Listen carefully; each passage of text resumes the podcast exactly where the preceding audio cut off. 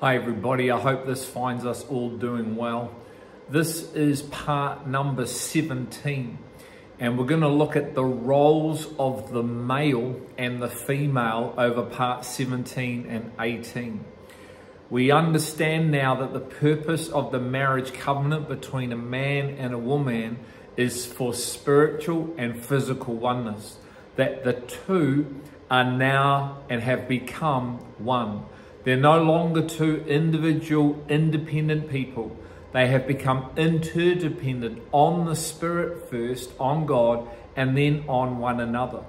And so we want to look at what the individual roles are, the individual instructions that are given to the husband and the wife to fulfill in this marriage covenant, which empowers this couple and enables this couple to be one as a couple. And so this is exciting. And this is something that we get invited into. This is something that we have an opportunity to know and experience. It's not something that just comes to us naturally. It's not something that you just are. It's something that we have to enter into uh, in Christ. And so we're able to live out these roles and these instructions that God has given us as husbands and as wives. But as I've said in part 17, we're going to look at the role of the husband. And as we know, God created male first. And so this is important for us, guys. If you are thinking about being a husband, then you need to know the role that God has entrusted to you in your relationship with your wife. And if you are a husband, you need to know the role that God has entrusted to you through this instruction, the way that He intends you to love His daughter, your wife. And so this is very important. And it's also important to note that this instruction isn't the only instruction that God gives us as husband and wives, but it is the instruction that all the other instructions are defined by and find their context in. So Ephesians 5:25 says this: Husbands, love your wives, just as Christ also loved the church and gave himself up for her. Let me read that again. Husbands, listen up. Husbands, love your wives just as Christ also loved the church and gave himself up for her. The man, the husband, is instructed to do one thing in this verse, and that is to love his wife as Christ loves the church. In other words, the husband is to love his wife like Christ loves him. The husband is to love his wife like Christ loves his wife. The husband is to love his wife like God loves humanity, those that hate him and those that like him. You know, we see two men opposite Jesus on a cross, and one really defiled him and, and yelled abuse at him, while the other one said, Remember me when you enter into your kingdom. And Jesus loved them both because this love of heaven doesn't have any favorites.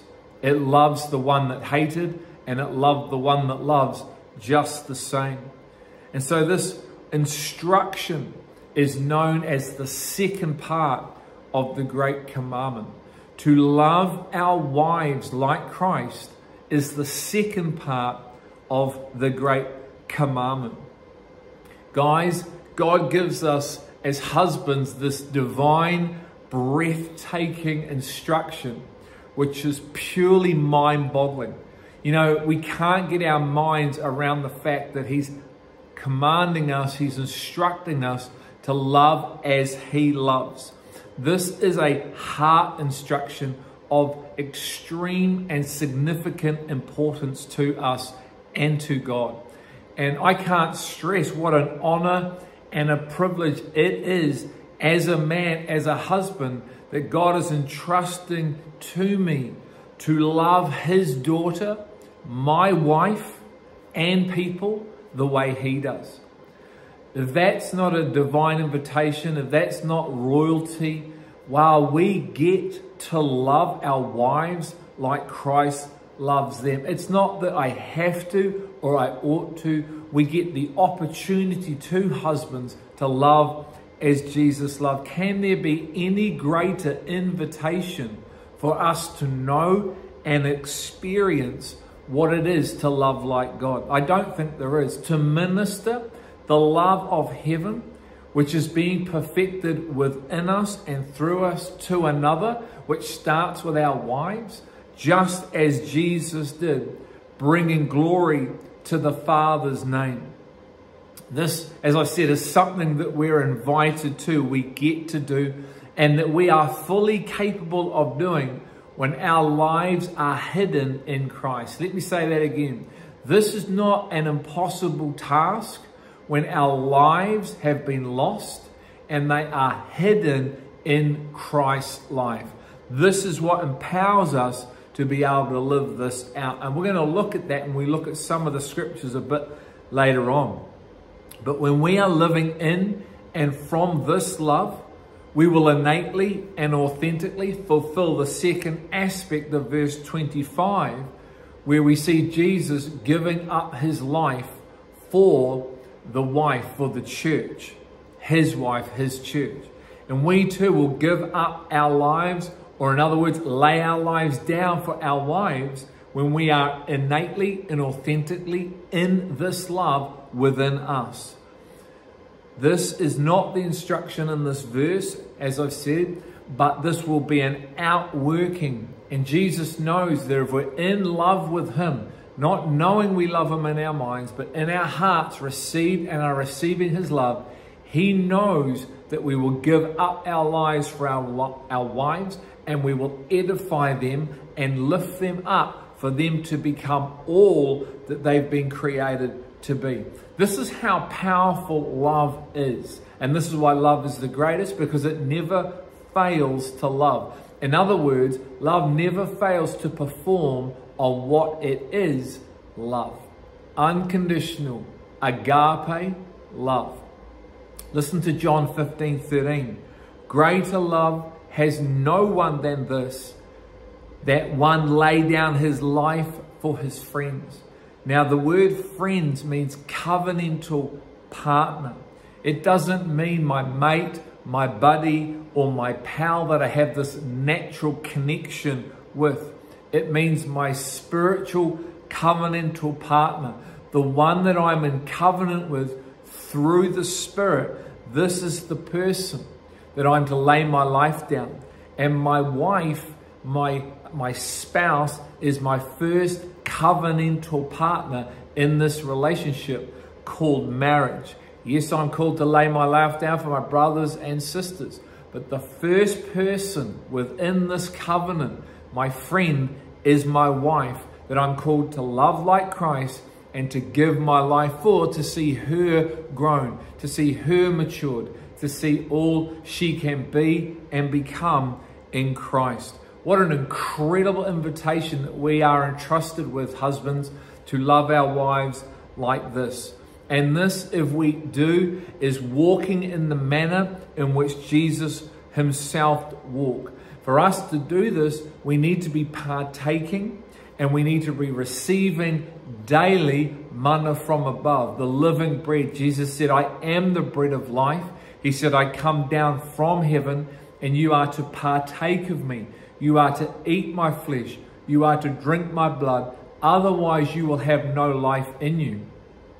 The only way it's possible for you and I to love our wives like Christ and to give up our lives for her, to lay it down, is to be partaking of Christ Himself, literally, His body and His blood. And this is a continuous process. Husbands, this is not once in a while. This is not on a Sunday for two hours when we go to a service. This is a daily partaking. This needs to be part of our normal way of being. This is to be something that we cannot live without husbands. There's no way you and I can keep the eternal commandment if we're not eating the spiritual food, if we're not drinking spiritual blood through the divine empowerment of the Holy Spirit. So, Matthew 4 4. But he answered and said, It is written, Man shall not live on bread alone, but on every word that proceeds out of the mouth of God. John 6 51. I am the living bread that came down out of heaven. If anyone eats this bread, he will live forever. He will be able to live this eternal life out and will live forever with the Father. And the bread also, which I will give him for the life of the world, is my flesh. We also know in John 6, it's Jesus that gives of himself. It's Jesus that gives this food. We don't try to understand it. We don't learn it. We are given it through the power of revelation. John 6, 55, 56. For my flesh is true food, and my blood is true drink. I love those words true food, true drink. He who eats my flesh and drinks my blood abides in me, and I in him. Now, listen what happens when you abide in him. John 15, 5. I am the vine, you are the branches. He who abides in me and I in him, he who receives constantly, partakes of me constantly, is always abiding and remaining, that husband, he bears much fruit. For apart from me, you can do nothing. And as we know, one of the first fruit of the Spirit is love. This indestructible agape love. This high, wide, long love that we are to love our wives with and lay our lives down for her from. Once again, what an incredible invitation, privilege, and honor it is to be able to love our wives, to be able to love God's daughter the way He loves her. Paul describes uh, this whole process as a washing of water with the transformational Word of God. As we, the husband, as we love our wives the way God instructs us to, this prepares her for the sanctificational work of the Spirit by the Word of God. We don't try to change our wives, guys. We don't try to uh, make them better. It's not about fixing them. We are called to love her, to love them as Christ loves them, and then Jesus Christ will wash her with the word. Let me read out this process in 2 Thessalonians 2 13 to 14. But we should always give thanks to God for you, brethren, beloved by God, because God has chosen you from the beginning for salvation through sanctification, listen, by the Spirit and faith in the truth. Not sanctification through human effort, human learning, or human works, or human trying, or human ability, or human thinking. No, sanctification by the Spirit and faith in the truth.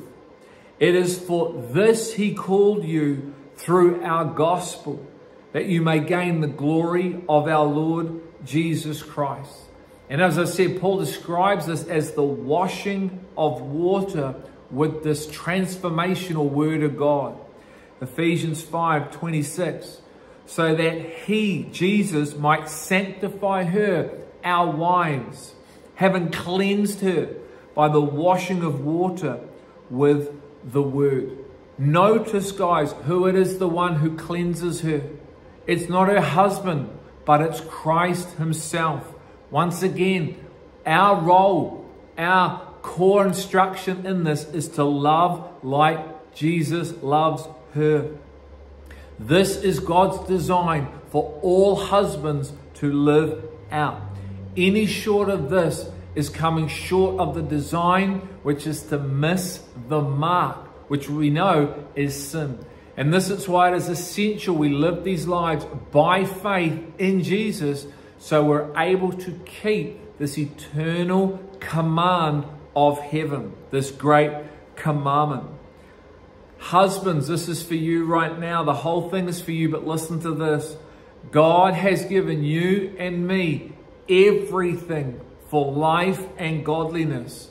So, guys, there could be no excuses. It's not about justifying yourself out of this by saying, but she doesn't do this, or she doesn't do that, or she's this, or she's that. Husbands, God has given you and me everything we need for life and godliness when He gave us His Son, Jesus Christ. In His Son, we have everything we need to be able to live this life out and to live this life of love and to be able to perform this role of loving our wives. As I said, what an honor and a joy and a privilege it is, this invitation to be able to minister the love of God to another, especially our friend, our covenantal partner called our spouse. So the question for us husbands, how well do you know the Son? How well are you coming to know the Son? I don't mean know about the Son because you read the book and it's written about him. I mean because the Spirit, remember, sanctification by Spirit and faith in the truth is changing you and I and in performing a work within you that enables you to love like heaven. So, how well do you know the Son, husband, man of God? And if this is not your reality, I pray it will be. And I pray you will have the desire to be this kind of husband to your wife. This is not something that we are to take lightly and justify away by our flesh, but this is to cause such a deep rooted conviction deep in our innermost being of our spirit and the hope that we would turn towards God for His divine empowerment his divine grace, His divine help, so we're able to fulfill the role that God has given us as a husband while we are here on earth. We know that there's no marriage after the resurrection. So there'll be no need to love like this through this instruction. So it's now. God is raising up these types of husbands now, today, who are fulfilling the role, the instruction that He has given them through the Spirit and faith in the truth. This, guys, is the kind of husband Jesus desires you and me to be. And this is the kind of husband he desires for every wife to have. He wants every daughter having the best husband, not the lazy one, the best one, the in Christ husband that loves her, that cherishes her, that lays his life down for her to see her become all she's called to be in Christ, doing the will of God. So I pray, men, this encourages you. If you are a husband, I pray that this will stir you up to live, to seek, to become. And if you are thinking about becoming a husband, I pray this would define you as a man right now and give you things to think about. So, some questions I want us to ponder, husbands.